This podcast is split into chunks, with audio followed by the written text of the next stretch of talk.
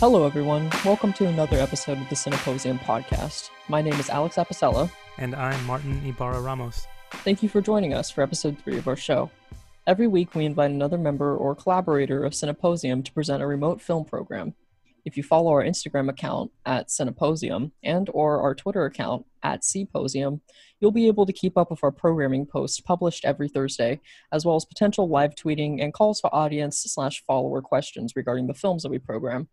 Our weekly podcast episodes include programmer presentations and answers to audience questions that come in to be shared on the subsequent episodes.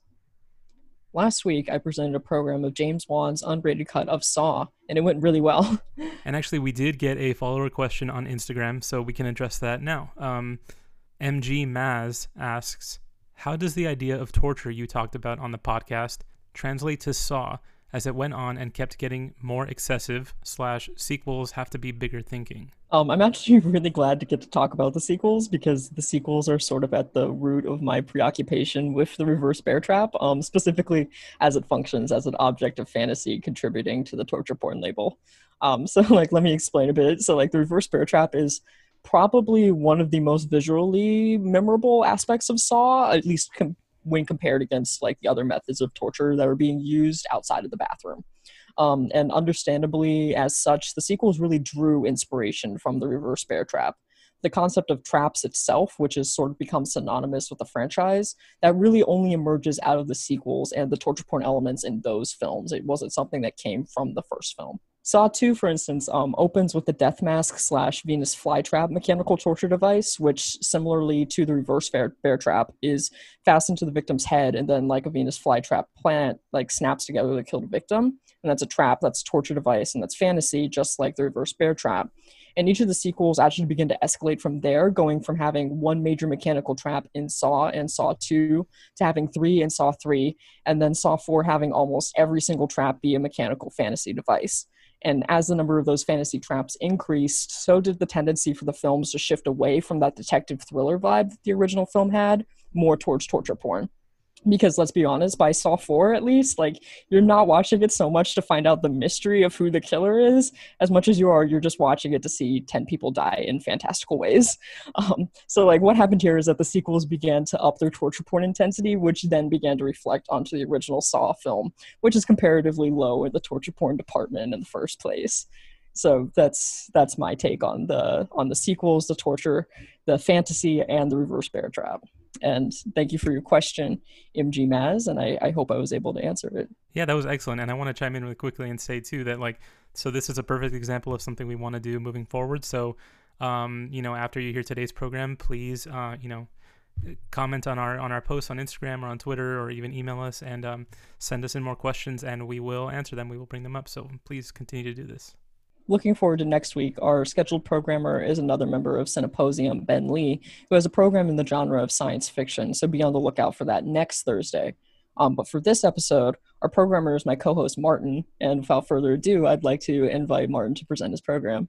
All right. Well, thank you, uh, Alex. And hello again, everyone. Um, thank you for listening to this program. It's one I'm quite excited to share with you all, as it is centered on a film genre I'm particularly fascinated with. Actually, it is a subgenre of the larger horror genre called folk horror cinema. And in fact, this program is partially a presentation of the subgenre of folk horror, as much it is a highlight of the films I'm programming for you all. First, I'll briefly describe the folk horror subgenre for you, because I've recently realized the term is not as widely used as other genre identifiers uh, outside of the arena of horror film enthusiasts, scholars, and journalists. So, folk horror cinema covers a range of film eras, subjects, and themes. It was initiated and is still most frequently used as a manner of illustrating concepts of national identity and relationships to landscape. A combination of central elements and themes can be found in films falling under the subgenre, including nature spirits, agricultural festivals, fertility rites, human sacrifice, and pagan cults. Some common themes found in these films include ritualized performances, heral intoxicants, innocent people lost in the woods or by chance witnessing a pagan ceremony, and finally, landscape with an evocative power. My interest in this area of cinema stems from a deeper interest in topics of religion and ritualism. Perhaps it is also in consideration of how the subgenre treats paranoia and trauma. I find that films in this area tend to help us learn something about ourselves, about looking at a frightening or traumatic past and helping us understand how to proceed in an uncertain or even terrifying present.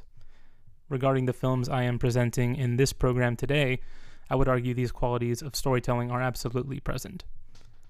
For my program, I'm focusing on two films directed by Kaneto Shindo, which qualify under the folk horror subgenre.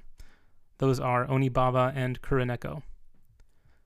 Onibaba was released in 1964 and is noted as one of the films to shift horror cinema in Japan into both the supernatural and the rural. The film follows a pair of women, a mother in law and a daughter in law, who work together to survive poverty and loneliness as they wait for the man that bonds them to return from war. It is also a comment on differences of class and surviving the effects of war amidst poverty. So these two main characters live together in an area of reed beds, secretly killing stray samurai warriors returning from war in order to loot and sell their equipment. The film is probably best known for the iconic warrior mask seen on much of its promotional material including its Criterion Collection DVD cover art. It's, it's quite a frightening image and contains an indelible design and expression. The mask element is also the closest the film gets to ideas of the paranormal. What is much more prominent throughout the film is the element of rurality, tied to the supernatural. That is, rurality which conjures the most malevolent traits of the characters in the film. In fact, the film opens on a wide shot of a frame filled with a bed of reeds, where the film generally takes place, then cutting to a deep, dark hole in the ground nearby, as text appears on screen in the form of a poem, speaking to the darkness that emanates from the hole, which has, quote, lasted since ancient times. Therefore, the emphasis of landscape is immediately present and communicated in the film from the beginning. Furthermore, there are various sequences in the film in which the motion and the sound of the reeds are emphasized, combining for a more realistic setting as well as one that becomes uh, more and more visually horrific in quality. The idea here, which is one that is a fundamental element of the folk horror uh, subgenre, is that landscape is often used as a subtle contrast to the eventual violent and disturbing points of the narrative. The crescendo Onibaba takes toward darkness and violence is catapulted by Shindo's delicate attention to environment, making this a strong example of a folk horror film with powerful and horrific earthbound qualities. Four years later, in 1968, Kaneto Shindo would make another horror film that qualifies under the folk horror subgenre, Kuroneko. Kuroneko is a film about two vengeful ghosts of a woman and her daughter, who take out their rage on a series of wandering samurai returning from war. The film is similarly centered on a combination of spiritually aggressive qualities in landscape in fact, this film also opens on wide frames of rural areas with trees, bamboo, and branches that are heavily brushing in the wind, while a sort of ritualistic, percussive composition cues over them. Again, suggesting the evocative and spiritual power of the landscape the film is set in. Also central to the film is its narrative revolving around Japanese folklore. More specifically, and I apologize if I'm butchering this pronunciation, Onryo, which are vengeful spirits or ghosts of those who were abused in life, and in the case of Kuroneko, the aforementioned ghosts of the mother and daughter who were themselves violently abused and murdered, and have come back to enact revenge. Often these folk stories involve those whose rage is so great it cannot be contained. The film translates its title as Black Cat, getting to the point that with this film, Shindo puts more attention into the supernatural element. Actually, its original title is translated to Black Cat from the Grove, but it was released in the States as just Black Cat. Uh, the vengeful women ghosts in the film are reincarnated as violent, powerful cat demons who prey upon the wandering samurai. Therein, the stronger attention to mythology and the supernatural, in this case, vengeful spirits, leads to a more ghostly visual presence, as well as an even stronger quality of violence. The Black Cat is a familiar and popular reference in Western folklore to ideas of supernatural forces. However, in the case of Japanese folklore, there is one different concept that is common, in that some felines have a knack for mimicking other creatures, including humans. Without giving too much away, this is something of importance in the film.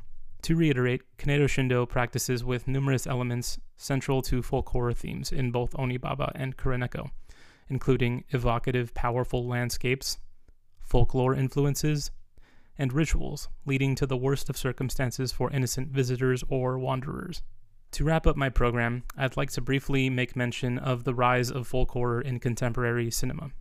Recent films such as Ari Aster's Hereditary and Midsommar, Robert Eggers' The Lighthouse and The Witch, and even Anna Biller's The Love Witch are all films that do fall under the subgenre, incorporating some of its central elements and themes. Some of these films have indeed drawn a lot of attention at the box office and earned much critical acclaim. This is a subgenre that seems to be in a state of rejuvenation. Therefore, if anyone listening to this has seen and has enjoyed some of these films I've just mentioned, I implore you to watch Onibaba and Kuroneko as a sort of examination of two of the earlier films, which really started to illustrate the ideas and themes that are so rich in the folk horror genre, which the aforementioned contemporary films I've mentioned are so influenced by. So, with that said, I sincerely hope our listeners enjoy these films, both of which are available via the Criterion channel, which at the moment is offering a free 14 day trial. So, if you're interested in seeing these films but don't subscribe to the Criterion channel currently, you can take advantage of the trial to see the films, and also give the platform a test drive. If anyone has questions about the films again or about folk horror cinema in general, please reach out via our social media platforms or email, and I'll happily answer some of those questions in our next episode. Thank you for that fantastic program, Martin. I'm actually I'm super excited to watch these films because something that is just permanently embedded in my mind is the visual elements of these films. And it, it comes with, I feel like, something to do with the genre, since you've mentioned other films such as um, The Love Witch and Midsommar, which also contain like these just really brilliant, super vivid visuals. And Onibaba and Kuroneko just have that same element, and it's phenomenal. Absolutely, I think it's a common trait among all these films is the evocative, visceral experience through through visuals, and Onibaba and Kuroneko both um, have this very rich black and white um, imagery to them that really, really intensify and heighten everything that's going on. So, really recommend really all of these films if you haven't seen any of them, but specifically again, Onibaba and Kuroneko, these two films are fantastic films. If you enjoy the other films I've mentioned in the genre, really, really recommend. So thank you to everyone who tuned into this episode of our show. If you enjoyed this, please follow our podcast on Anchor or Spotify. You can find the link to our profile page on Anchor in our Instagram bio.